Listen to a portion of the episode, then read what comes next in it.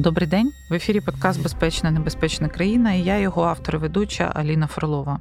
Нагадую, що ми говоримо в подкасті з вами про безпеку кожного з нас, безпеку країни, Європи та світу, про речі та події, що важливі для безпеки людини та країни в цілому, про те, коли закінчиться війна, чим вона закінчиться і як світ після війни.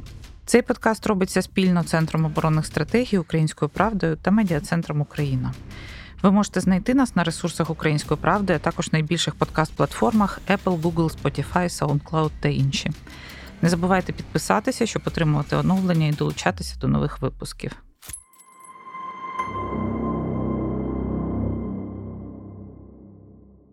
Тож сьогодні в нас буде дуже цікава тема. Ми будемо говорити про майбутнє, про те, якою буде Україна і якою буде Росія, наш незмінний поки що сусід.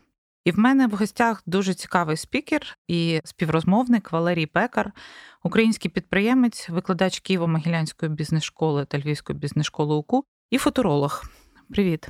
Добрий день. Не знаю, наскільки фоторолог, але принаймні ми спробуємо зазирнути в майбутнє нашого сусіда. І одразу скажу, що якщо він незмінний, то і небезпека від нього, яка чекає на Україну, також є незмінною. Отже, наше завдання зробити так, щоб він був змінний.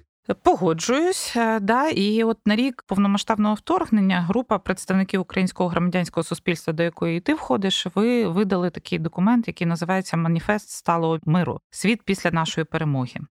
І я хочу зачитати такий короткий уривок з нього, просто для того, щоб було зрозуміло, про що ми всі говоримо. Україна прагне реалізувати себе як європейська демократична країна, побудована на засадах верховенства права, безумовною передумовою цього є завершення війни. Звільнення всієї території України і завершення воєнних дій не означає завершення війни. Справа не лише у відшкодуванні завданої шкоди і покаранні винуватих. Розпалення антиукраїнські, антизахідні настрої та імперські амбіції як російської еліти, так і простих росіян рано чи пізно призведуть до наступної ескалації та війни. Щоб обезпечити Україну та світ від нової агресії, антивоєнній коаліції необхідно створити такі умови, наслідком яких стануть глибокі внутрішні зміни в Російській Федерації, що стали би гарантією сталого миру. Тож, давай почнемо, напевно, говорити про це з точки зору подій. Тобто ви в маніфесті розписали деякі сценарії, як це може бути. І в нас є останні події. Я би сказав, що в маніфесті сценаріїв якраз нема. Давайте спробуємо почати з передумов. Чому загалом все це виникло? Уявімо собі, що буквально півроку тому переважна більшість українців і українок, і уж точно величезна більшість людей на Заході, вважала, що відновлення територіальної цілісності України, вихід Збройних сил України на кордон 91-го року – це наша перемога. Але подивимося на це з точки зору, про яку ми говорили. Якщо залишається в Москві Путін або Путін 2.0, залишається військово-промисловий комплекс, ФСБ, армія, всі яструби війни, продовжуються ракетні обстріли, а також тривають обстріли ракетно-артилерійських українських військ, які стоять на українському кордоні. І, звичайно, залишається отруйне телебачення, величезний народ отруєний тим телебаченням, то хіба це перемога? Що таке перемога, нам нагадає сер Безіл Ліддел Гарт, класик стратегії 20-го сторіччя. Перемога – це мир кращий за попередній. З цієї точки зору, вихід на кордон 91-го року – це мир такий самий, як попередній. Україна цілісна, Росія їй загрожує смертельною небезпекою. Це не перемога. Мир такий самий, як попередній – це не перемога. Перемога – це мир краще за попередній. Це мир, коли Росія ніколи більше не загрожує Україні. Ось потреба проголосити цю політику і стала основною причиною появи маніфесту, а чому його написали українські філософи, історики, громадські активісти, політологи тощо, тому що, на жаль, розмов про те, як закінчиться війна, яким буде світ після війни, замало. Ми розуміємо, що поки немає картинки спільного у всіх союзників, як завершиться війна, війна просто не може завершитися, вона триває. І відсутність спільної картинки майбутнього, вона впливає на щоденні рішення щодо надання Україні допомоги, та на українські рішення політичні, очевидно. І ні українські політичні еліти, ні західні політичні еліти не вітають розмов про завершення війни, сконцентровані на теперішньому дні, на забезпеченні достатньої кількості зброї, грошей і інших ресурсів для того, щоб Україна могла перемагати на полі бою тут і зараз. А що буде далі? Війна триває, поки вона не завершується якоюсь спільною картиною післявоєнного миру. Згадаємо, Друга світова війна, там були Тегеран-43, Ялта-45, нічого подібного зараз немає. Немає розмов про майбутнє світу після війни. А значить, майбутнє світу після війни поки що не є можливим, тому що його треба узгодити. І саме в цих умовах і появився наш маніфест як запрошення до діалогу. І, звичайно, він з'явився на безпосередній запит наших друзів і колег з фронту, зі Збройних сил України і інших підрозділів Сил оборони, тому що всі вони розуміли, що без картинки майбутнього не може бути переможного завершення війни. І ми спробували цю картину намалювати, запросивши до діалогу три ключові аудиторії, які були визначені в преамбулі до документу. Це передусім українське суспільство, яке мусить розуміти, як завершиться війна, що буде після. Це наші західні союзники і східні союзники. Я маю на увазі такі потужні країни, як Японія, Австралія, і наші східні союзники, які дуже сильно допомагають. І третє – це всі ті сили в Російській Федерації, насправді в Російській імперії, будемо говорити відверто, які бажають, щоб війна ніколи більше не сталася. І от, власне, як запрошення до цього діалогу з'явився наш маніфест, який намагається поєднати дві важливі речі – розуміння того, як відновити справедливість, і розуміння того, як встановити сталий мир. Багато західних політиків нам кажуть, що мир і справедливість несумісні. Якщо ви хочете справедливості, ви ніколи не доб'єтеся миру. Якщо ви встановили мир, справедливість вам не гарантована. Ми вважаємо навпаки, саме справедливість є основою миру. Саме покарання злочинців, відновлення справедливості, відшкодування заподіяної шкоди є основою подальшого сталого миру, але документ, я не буду його переказувати, бо є цікавіші речі, про які ми зараз поговоримо, його може прочитати кожна людина. Сьогодні навіть ми бачимо, що певна група переклала його російською, він опублікований в Росії російською мовою. Ми у себе опублікували його на сьогоднішній день лише українською, англійською, іспанською. Цей документ покриває широкий спектр політичних, дипломатичних, гуманітарних, військових, енергетичних питань. Раджу всім з ним ознайомитися, ви можете просто нагуглити «Маніфест сталого миру» і ви його побачите. А давай все-таки поговоримо про те, якою може бути Росія чисто теоретично. От відповідно до цього документу і взагалі до того, як ми розуміємо ситуацію. Тут би я якраз звернувся до сценаріїв. Тому що говорити про те, якою може бути Росія, не говорячи про багатоваріантність розвитку ситуації в Росії, неможливо. Ніхто не знає майбутнього, і майбутнє не визначено наперед. Воно залежить від дій мільйонів людей. І саме тому майбутнє завжди є сценарним, багатоваріантним.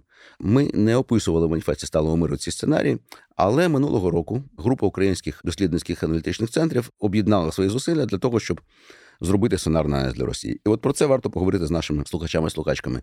Йдеться про достатньо великі невизначеності. Саме через це сценарій вийшло аж 16. Але я не буду всі 16 переказувати, бо вони всі об'єднані у три ключові групи. Перша група сценаріїв – це консолідація влади в Москві. Вона включає дуже різні сценарії. Сценарії, коли, наприклад, відбувається палацовий переворот, те, що дуже часто в російській історії є способом трансферу влади, а ми знаємо про таке явище в історії, як стежкозалежність. Те, що ставалося багато разів, має більшу ймовірність статися ще раз. Це може бути закручування гайок Путіним на кшталт сталінізації, переведення всієї країни на військові рейки. Це може бути навіть спроба іранізації, такого собі фундаменталізму, дуже добре описаного Владимиром Сорокіним у книжці «День опрічника». Ще кілька років тому це вважалося гострою політичною сатирою на російські реалії, а сьогодні це вже достовірний опис одного з можливих сценаріїв розвитку Росії. І загалом я би всі антиутопії, що стосуються Росії, переніс би в книжкових магазинах з відділу фантастика до відділу хроніка поточних подій. Це може бути трансфер влади всередині правлячого клану до якогось яструба, або навіть до якогось псевдоліберала. Можна зробити президентом Навального і показати його всьому світу. Бачите, який ліберальний у нас президент, скоріше знімайте санкції, давайте нам всі ті мікросхеми, які потрібні для наших ракет. Так чи інакше, всі сценарії консолідації влади в Москві пов'язані з закручуванням гайок, чи це псевдоліберал, чи це яструб, чи це Путін 2.0, чи Путін живий і сильний, чи він мертвий і слабкий. Всі ці сценарії означають для України продовження війни, або негайне продовження війни, або продовження війни через невеличкий проміжок часу, необхідний для відновлення спроможності військово-промислового комплексу. Це перша група сценаріїв – консолідація влади в Москві. Цій групі сценаріїв протистоїть друга група сценаріїв. Якщо перша група сценаріїв – це консолідація влади в Москві, то друга група сценаріїв – це колапс влади в Москві. Колапс влади в Москві є можливий так само за багатьма різними сценаріями. Це може бути, наприклад, зіткнення башт Кремля. Не домовилися щодо того, хто наступний Путін, А це може статися при мертвому Путіні або ще при живому Путіні занадто слабкому. Власне, щось схоже відбувалося нещодавно з Пригожиним. Тому що ми розуміємо, що одна з російських спецслужб стоїть за Пригожиним, інша стоїть за тими, хто намагався його зупинити і так далі. Це може бути парад суверенітетів, коли небезпека стає настільки сильною, що місцеві еліти, боячись за свої статки, владу, корупційну ренту і власне життя, починають тихо відповзати від Москви. Нарешті це може бути за сценарієм 1917 року, коли після несмертельної, але неприємної військової поразки армія обманута, голодна, але зі зброєю повертається додому для того, щоб віднайти справедливість так, як вони її розуміють. Або комбінація цих всіх можливостей. Всі сценарії колапсу. До речі, чимало українців українок вважають, що це непогано було би, хай би вони там перегризли горлянку одне одному. Вони погані для України. Тут є неприємні ризики. Ризик безконтрольного розповсюдження ядерної зброї, і масштабна криза біженців. Грубо кажучи, якщо мільйони людей з Росії будуть просто пробігати українськими теренами, то жодного деревця не залишиться. Окрім іншого, обидва ці сценарії ведуть до занадто посилення Китаю. В сценарії консолідації влади в Москві така Росія фактично стає сателітом Китаю, і це ми вже зараз бачимо, коли Росія стає залежною від Китаю по імпорту, по експорту, по політичній підтримці і так далі. Ну а в сценарії колапсу влади Китай просто забирає всі ресурси, які тільки хоче, під своє крило. І ця дихотомія, вона вражає західних аналітиків. Що бачать західні аналітики? Вона ж бачить ці два сценарії. Перший – консолідація влади Москви, продовження війни, її ескалація і загрози перерости в щось більше. Другий – це колапс, кривавий хаос в Росії, безконтрольне розповсюдження ядерної зброї, криза біженців. І от західні аналітики сидять з цими двома сценаріями і бачать, так, цей дуже поганий, цей ще гірший. І що найгірше, в обох сценаріях Захід програє, а Китай виграє. Як це так може статися? Що начебто все Захід робив правильно, а Захід програє в усіх сценаріях, а Китай виграє в усіх сценаріях. І оце викликає страшенний шок у них, але все-таки колапс набагато гірший. І може статися, що, не розуміючи третього сценарію, вони будуть підтримувати якийсь момент московський режим, підтримувати Путіна для того, щоб не стався колапс і таким чином, по суті, гальмувати українську перемогу. В принципі, ми це бачимо. Наприклад, останніми днями на різних майданчиках відбуваються дискусії з західними аналітиками, і вони настільки бояться колапсу, що, в принципі, були б готові підтримати режим Путіна, щоб він не завалився. Але... А давай тут трошки зупинимось. Я хочу на підтвердження твоїх слів дати цитату колишнього військового аташе Британії у Москві Джона Формана, який говорив про те, що повстання Пригожина, якщо б воно було успішне, це був би найгірший сценарій, тому що ватажок ПВК «Вагнер» – фашист, і йому зовсім чужі ліберальні цінності. А, зате Путін у нас більше великий прихильник ліберальних цінностей. І це мене дуже вразило в цьому, тому що я, власне, не розумію, чому вони вибирають між поганим і поганим. І він також припустив, що західні дипломати не очікували кризи в Російській Федерації. І заколот Пригожина став для них сюрпризом. І от повертаючись до того, що ти говориш, я дуже часто зараз чую розмову про Навального, умовного Навального, скоріше не умовного, а саме Навального, тому що він же ж прийде, він ліберал, ми розуміємо і ризики, але це найкращий варіант, тому що хоч якось з ним можна домовлятися. А якщо ми подивимося на ті 15 пунктів, які він написав, то він, власне, описав той сценарій, про який говориш ти.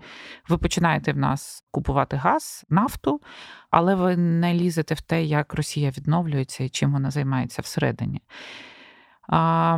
Тут треба сказати, що реальна влада ж в Росії належить силовим кланам, а не Навальному. Вони можуть зробити президентом хоч Навального, хоч Ходорковського, хоч кого завгодно, але реальна влада належить силовим кланам, які мають певні свої бачення того, як має бути Росія. А зараз зростання приватних військових компаній, кількості, які всі намагаються сформувати приватні військові компанії. Чи не є це ознакою того, що вони рухаються по одному з сценаріїв, коли йде нарощення цього мілітарного компонента у різних башт, у різних точок впливу для того, щоб мати змогу? Ми наближаємося до розвилки. Якщо рівень насильства зростає, то очевидно, що треба мати свою власну приватну військову компанію, адже кожен великий банк чи кожна роздрібна мережа мусить якось захищати свої активи, коли прийдуть бандити. І кожен губернатор розуміє, що його ніхто не захищає, значить треба мати якесь, принаймні, збройне угрупування для того, щоб захищати хоча б щось, коли туди прийдуть в область бандити. Обирати між зеком і чекістом – це такий поганенький вибір. І я все-таки хочу повернутися до тієї точки, на якій зупинився, поки наші слухачі-слухачки не забули, про що йдеться. Отже, йшлося про дві ключові групи сценаріїв. про сценарій консолідації влади в Москві, які загрожують продовженням війни, можливою її ескалацією і посиленням Китаю через те, що Росія стає сателітом, і сценарієм колапсу влади в Москві, що загрожує безконтрольним поширенням ядерної зброї, масштабною кризою біженців і надмірним, знову-таки, посиленням Китаю через те, що Китай просто в умовах колапсу забирає собі все, що захоче. Отже, західні аналітики замкнені в цій хибній дихотомії, замкнені в цьому хибному виборі, тому що вони не бачать третього сценарію. Чому вони не бачать третього сценарію? Тому що вони хворіють на класичну хворобу совітології, яка називається москвоцентризм. Якщо у них один біт інформації в голові – влада в Москві сильна чи влада в Москві слабка, тоді є лише два сценарії. Один біт інформації дає на два сценарії. А якщо поза Москвою нічого нема, пам'ятаєш, колись був жарт «Чи є життя за МКАДом?» Ага. Якщо поза Москвою нічого нема, тоді дійсно один біт інформації. Уявимо собі третій сценарій. Уявимо собі, що в Росії, окрім Москви, ще є щось інше. І тоді може припустити, що, наприклад, влада в Москві слабше, а влада в інших місцях сильніше. Може бути такий сценарій. І третього цього сценарію вони принципово не бачать. Зараз я про третій сценарій розкажу і розкажу, чому його вони не бачать. Отже, почнемо з третього сценарію. Третій сценарій – це сценарій, по суті, деколонізації, деімперіалізації Росії. Я не дуже вірю у м'який сценарій перезавантаження федералізму, бо будь-який федералізм все-таки передбачає можливість виходу суб'єкту федерації з федерації. А якщо суб'єкт федерації не може вийти з федерації, це називається колоніалізм, а не федералізм. І тут питання, на якій базі буде проведена деімперіалізація. Власне, треба сказати, що Росія є величезною країною. Її населяє біля сотні народів. Є міф ФСБшний про те, що російський етнос монолітний, що всі народи давно зникли, що все повністю русифіковане, що їхня ідентичність давно втрачена, що національних еліт не існує. Все це міфи ФСБ, які не треба поширювати. Ми будемо стверджувати протилежне, що національні ідентичності існують і посилюються, що національні еліти існують і мріють про свободу і незалежність, і, звичайно, що про те, що їх багато. Тому що навіть офіційна статистика, яка, як відомо, російська статистика ніколи не бреше, правда ж ми в це віримо? Ну, да. Навіть офіційна російська статистика стверджує, що кількість неруських в Росії збільшилася з 22 до 28%. Це значить, що тренд настільки набрав силу, що він настільки очевидний. Мені здається, що цифра, скоріше, неруських в Росії ближче до 40%, хоча від російських дослідників я чув і точку зору, що 50/50. А крім Ічкерії, кого ти можеш назвати серед потенційно із 21 активних республіки, які сьогодні є в Російській Федерації, 12, на мою точку зору, а може навіть і 15, мають дуже непогані перспективи незалежності і економічного процвітання. Безумовно, це Татарстан, який проголосив свою незалежність і провів референдум за незалежність, де більше 60% проголосували ще 92-го року за повну державну незалежність. Безумовно, це Башкортостан, який має можливість виходу на зовнішні кордони. Безумовно, це Якутія, фактично одна з найбагатших республік. Це республіки Північного Кавказу, які зберегли свою пам'ять про свободу, звичайно, зберегли, безумовно, національну ідентичність, свою національну гордість і бажання свободи. Але водночас я би сказав про ідентичності, які ґрунтуються на не обов'язково етнічних характеристиках. Є казачі території Кубані, і особливо і Дону. На сьогоднішній день кубанський національний рух вважає казаків, не плутати з козаками, казаків четвертим східнослов'янським етносом. Є Сибір зі своєю власною ідентичністю, яка, на думку сибіряків, дуже схожа на Австралію або Канаду. Ким Австралія була заселена, до речі? Нащадками каторжан, нащадками авантюристів. Сибір так само. Є Уральська республіка, проголошена ще 1993 року і потім ліквідована Єльциним. Ну і є політичний проект Інгрія, четверта Балтійська республіка зі столицею в Санкт-Петербурзі з потужною економікою, населенням 7,5 мільйонів людей, яка була ще кілька років тому абсолютно маргінальним політичним проектом якихось, здається, можна сказати, фріків, хай не ображається, але на сьогоднішній день, після того, як Оксюморон заспівав про те, що Інгрія має бути вільною, а потім Масяня показала, як ця Інгрія не тільки вільна, а і навіть уже є членом Європейського Союзу в одній зі серій відомого мультиплікаційного серіалу, Масяня вирішує велику проблему, як із квітучої заможної Інгрії послати якісь продукти в занедбану, нещасну, злиденну Москву. А оскільки нема прямого сполучення, то там дуже якось важко в них виходить.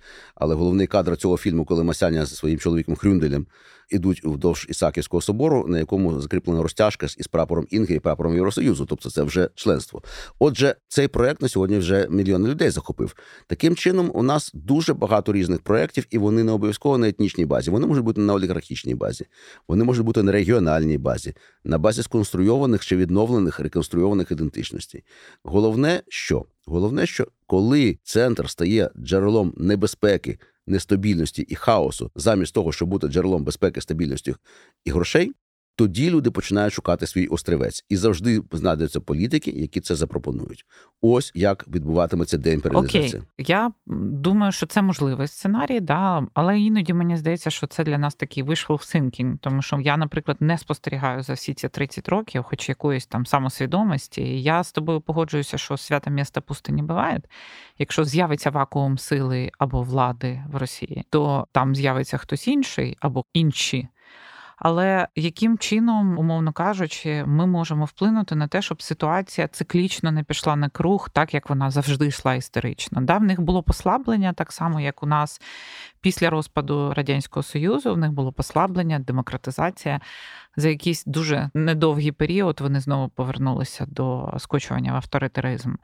І в нас же нема гарантії того, що сценарій не піде за таким самим розвитком. Навіть у разі виникнення 30 різних сил. Держав, які мають дуже різні траєкторії розвитку і різних міжнародних союзників, а частина з них буде обов'язково дуже лояльною до України і мати з нею хороші політичні торговельні стосунки, не так загрожують Україні, як імперія. Імперія просто мусить перестати бути імперією. Якщо залишиться Московія з населенням 20 мільйонів людей, чи навіть 30 мільйонів людей, без нафти, газу, алмазів, золота, без ядерних своїх баз, звичайно, вона може бути дуже ворожою до України. Але це вже інша історія. Тепер, що стосується ідентичності, яких ми не бачили. А куди ми дивилися, власне? Чи мали ми канали інформації, які дозволяли би нам реально зрозуміти, що відбувається на місцях, про що мріють люди? Чи ми годувалися новинами московського телебачення, яке розказувало нам про те, що всі русифіковані і давно немає ніяких національностей, а то, що вони іноді ходять в якихось там кольорових сорочках чи штанах, то це просто якісь етнографічні особливості. Звичайно, що ми не дивилися туди, і я хочу сказати, що одна з причин українських перемог 1,5 роки тому перших була та, що росіяни нічого не розуміли про Україну. Угу. Але і симетрично ми дуже мало розуміємо про Росію. І про що говорити, коли 99% наших слухачів і слухачок переконані, що в Дагестані живуть дагестанці, розмовляють дагестанською мовою. Угу. От, а в Мордовії живуть мордовці і розмовляють мордовською мовою. Ну, і те, і інше не відповідає дійсності. Отже, цей потенціал є. І я би тут говорив не стільки про wishful thinking, скільки про wishful doing, скільки про свідоме підтримку народів, поневолених Москвою, в їхньому прагненні до свободи.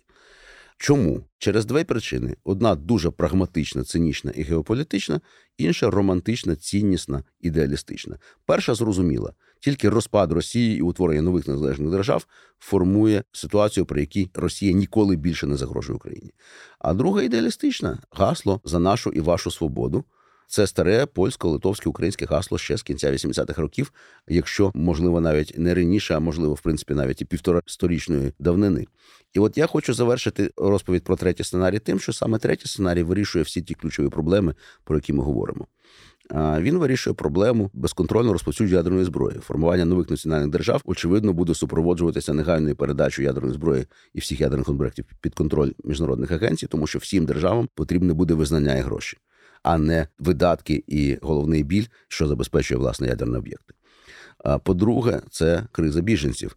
Якщо будуть формуватися острівці стабільності, безумовно, росіяни, що живуть в Татарстані, так само, як і башкіри, що живуть в Татарстані, підтримують незалежний Татарстан, так само, як татари, що живуть в Башкортостані, підтримують незалежний Башкортостан, тому що людям потрібна стабільність, порядок і передбачуваність, і гарантія того, що їхнє життя і права людини збережуться. До речі, Татарстан і Башкортостан показали дуже хороший приклад, коли національно-визвольні рухи відверто обговорили всі ті проблеми, там велика напруженість між цими народами, хоча вони споріднені стосовно історичної пам'яті, переписування ідентичності і загалом величезного купи мовних, культурних і політичних прав, які накопичувалися, а ФСБ вже півроку розганяло наратив про те, що татарсько-башкірська війна є неминучою, ви там переріжете одне одного, тому, будь ласка, ходіть к нам, без Москви ви не зможете вижити, і навіть і не думайте. А вони сіли і домовилися по всіх пунктах, показавши всім абсолютно народам і республікам модель, шаблон того, як це робиться. Ну і третя проблема – проблема Китаю. Тюркомовні і монголомовні народи відверто ненавидять Китай, тому що бачать, що відбувається в Китаї з тюркомовними монголовими народами, що відбувається з монголами, трушніми монголами, уйгурами, передусім уйгурами, тибетцями. Все це зрозуміло, і вони розуміють, що вони наступні. З точки зору Сполучених Штатів Америки, наприклад, незалежна Якутія Саха була би прекрасним рішенням, яке забезпечує непроникнення китайців в Арктику, а китайці дуже хочуть в Арктику, що є вже не лише економічною, а безпековою загрозою для Сполучених Штатів. Так, і знову ж повертаючись до реакції наших міжнародних партнерів, хочу сказати, що Сполучені Штати, я не чула жодного разу, щоб вони навіть розглядали такі сценарії. Не розглядають. Те, що ми маємо їх пропонувати, погоджуюсь, але я пам'ятаю, 14-й рік, НАТО, ти розмовляєш з військовими, в першу чергу, і пояснюєш їм, що люди, які знаходяться на нашій території росіяни, вони кажуть, що теоретично ми розуміємо, що це не може бути ніхто інший, але вірити ми в це не можемо. І мені здається, що щодо цих сценаріїв, в них зараз таке саме відчуження такої можливості навіть. Теоретично таке може бути, але вірити в цей сценарій не вірить ніхто. Ще одне питання. Ти згадав міжнародні інституції, що ядерна зброя може бути передана міжнародним інституціям. Але ми маємо кризу довіри до міжнародних інституцій. Вони є неспроможними в цій ситуації, скажімо так, зберегти цей баланс справедливості і баланс якогось відновлення справедливості. Чи зможуть такі інституції взяти на себе відповідальність з точки зору формування такої якоїсь нової конфігурації, яка би денуклеозувала Росію? Я би не складав всі інституції в одну корзину. Думаю, що ті інституції, які опікуються ядерними об'єктами, якраз повністю спроможні. Тепер щодо наших західних партнерів. Абсолютно погоджуюсь з тим, що вони не готові навіть обговорювати сьогодні подібні сценарії. Але згадую я не 2014 рік, про який ти кажеш, а 91-й. В 1991 році Сполучені Штати Америки робили все можливе для того, щоб Радянський Союз не розпався. Уже було зрозуміло, що він розпадається. Вони все одно намагалися його зберегти. За 3 тижні до проголошення української незалежності, на початку серпня 91-го року, президент Сполучених Штатів Америки Буш-старший був в Києві, закликав українців навіть припинити думати про незалежність. Забути про це назавжди, тому що це самогубство, казав він.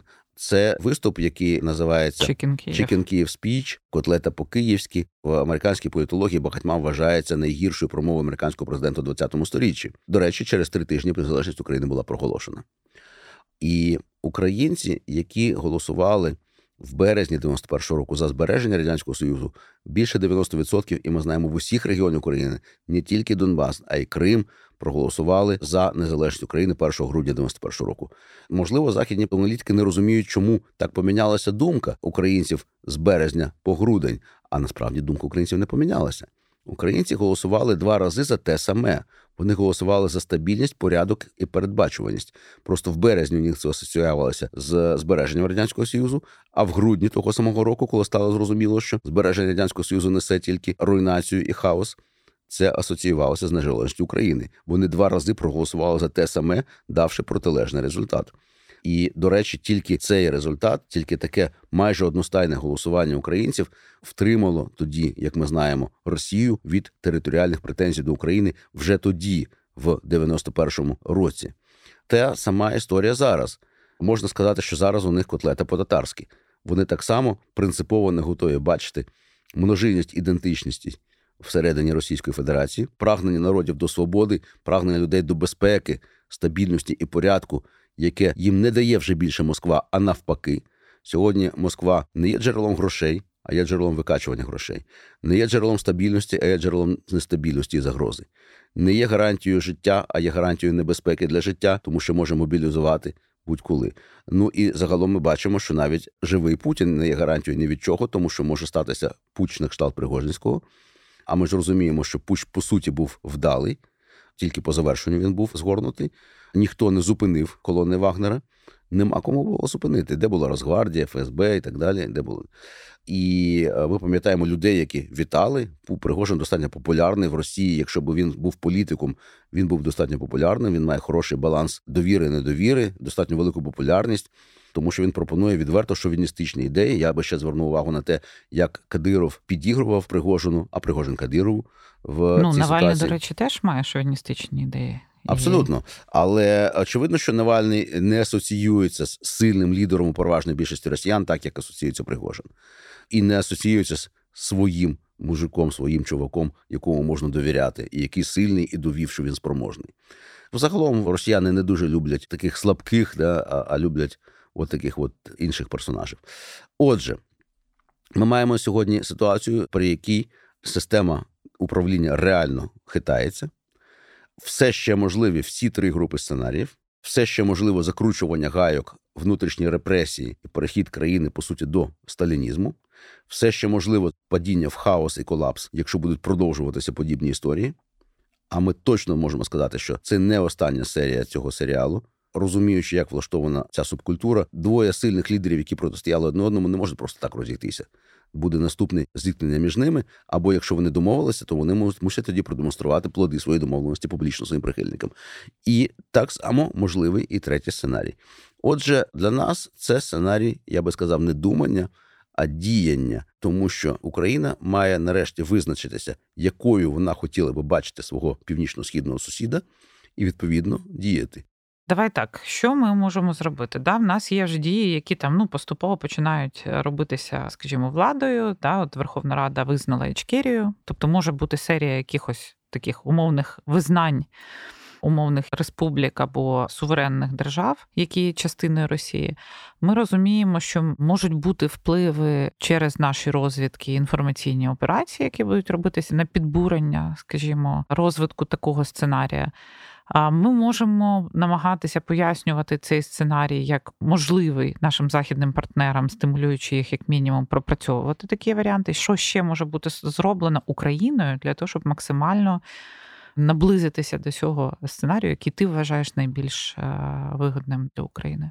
Я би сказав, що українські різні державні інституції мають великий набір карт, якими вони зараз можуть зіграти, і готують цей набір карт. Я би тут їх всіх не відкривав би. Але наша аудиторія передусім українська, і ми можемо в цьому діалозі з тобою поставити собі задачу, принаймні, донести цю картинку до наших співвітчизників і співвітчизниць, для того, щоб вони розуміли, що ні, нема монолітності російського суспільства, не втрачені ідентичності, нема 100% русифікації.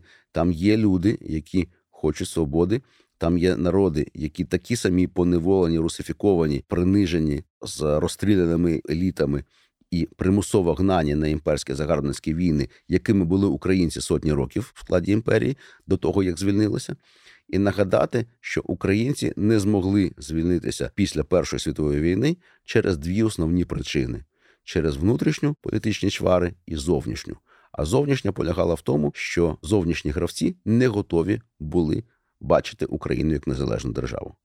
І, принаймні, простий принцип «не роби іншому того, чого не хочеш собі» мусить нас зараз поставити в іншу позицію по відношенню до цих народів, ніж інші народи займали стосовно українців 100 років тому.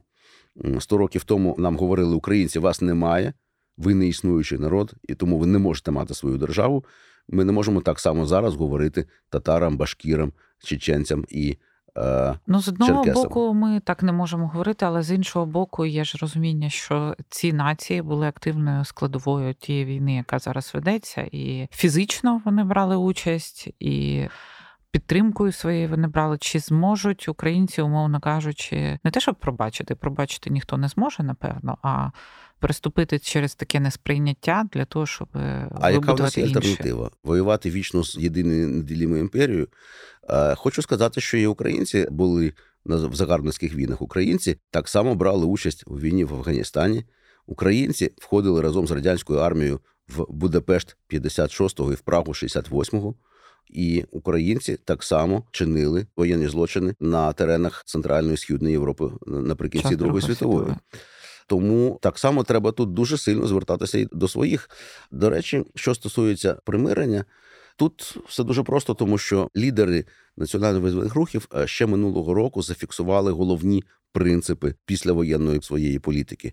І це не лише, звичайно, не лише виключно мирне співіснування, права людини, відсутність етнічних чисток і захист цих національних меншин, денуклеаризація і так далі.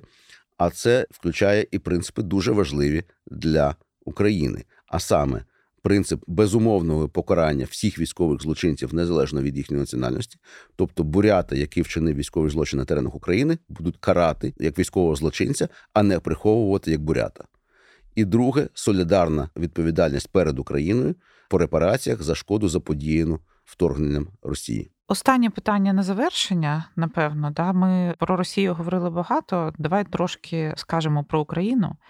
Що з твого, скажімо так, бачення є пріоритетним для України, щоб не програти перемогу, да? Не програти мир? Які там 3 пріоритети є в Україні для того, щоб сформувати нарешті ту країну, про яку ми всі мріємо? Спробую сформулювати це за 1 хвилину. По-перше, це верховенство права. Справедливість є найбільшою цінністю, на яку сьогодні українська держава не дає відповіді. А верховенство права є одним з найбільших пріоритетів серед вимог наших партнерів, як стосовно членства України в Євросоюзі, так і стосовно міжнародної фінансової допомоги. Нагадаю, 5, здається, з 7 ключових пріоритетів, над якими Україна мусить працювати по вступу в Європейський Союз, стосується верховенства права. Отже, перше – це верховенство права, друге – це економічна свобода. Україна станом на 1 січня 2022 року посідала 130-те місце в світі за рейтингом економічної свободи. Такі країни не мають шансів на відновлення. Нам треба рішуче зламати цей тренд і змінити ситуацію. Нам потрібна велика економічна свобода. А це означає прозора податкова реформа, прозора митниця, дерегуляція, антимонопольна реформа і багато іншого. І третє – це збереження демократії. Україна уже є демократичною. Україна зараз відступилась від певних демократичних норм через воєнний стан по необхідності, бо це потрібно для перемоги. Але після перемоги, після скасування воєнного стану, треба відновити повною мірою всі демократичні цінності і практики, включаючи свободу слова, включаючи різноманітність медіа, повну децентралізацію, відкритість державних реєстрів, свободу слова, зібрань і так далі. Всі демократичні цінності і, звичайно, збільшення ролі парламенту в визначенні державних політик.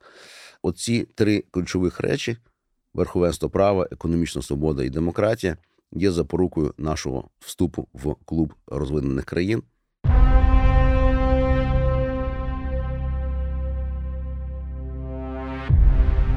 Ну, так виглядає, що справедливість є ключовою для України і для внутрішнього розвитку, і для зовнішнього.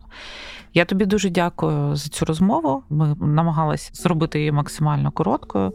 І я думаю, що в нас буде ще багато привідів поспілкуватися і подивитися на розвиток подій за якийсь період. Тож нагадую, що зі мною був Валерій Пекар. І це подкаст «Безпечна, небезпечна країна», і я його ведуча Аліна Фролова. Подкаст є спільним проєктом Центру оборонних стратегій Української правди та Медіа-центру Україна, і ви можете знайти нас на ресурсах Української правди і найбільш подкаст-платформах.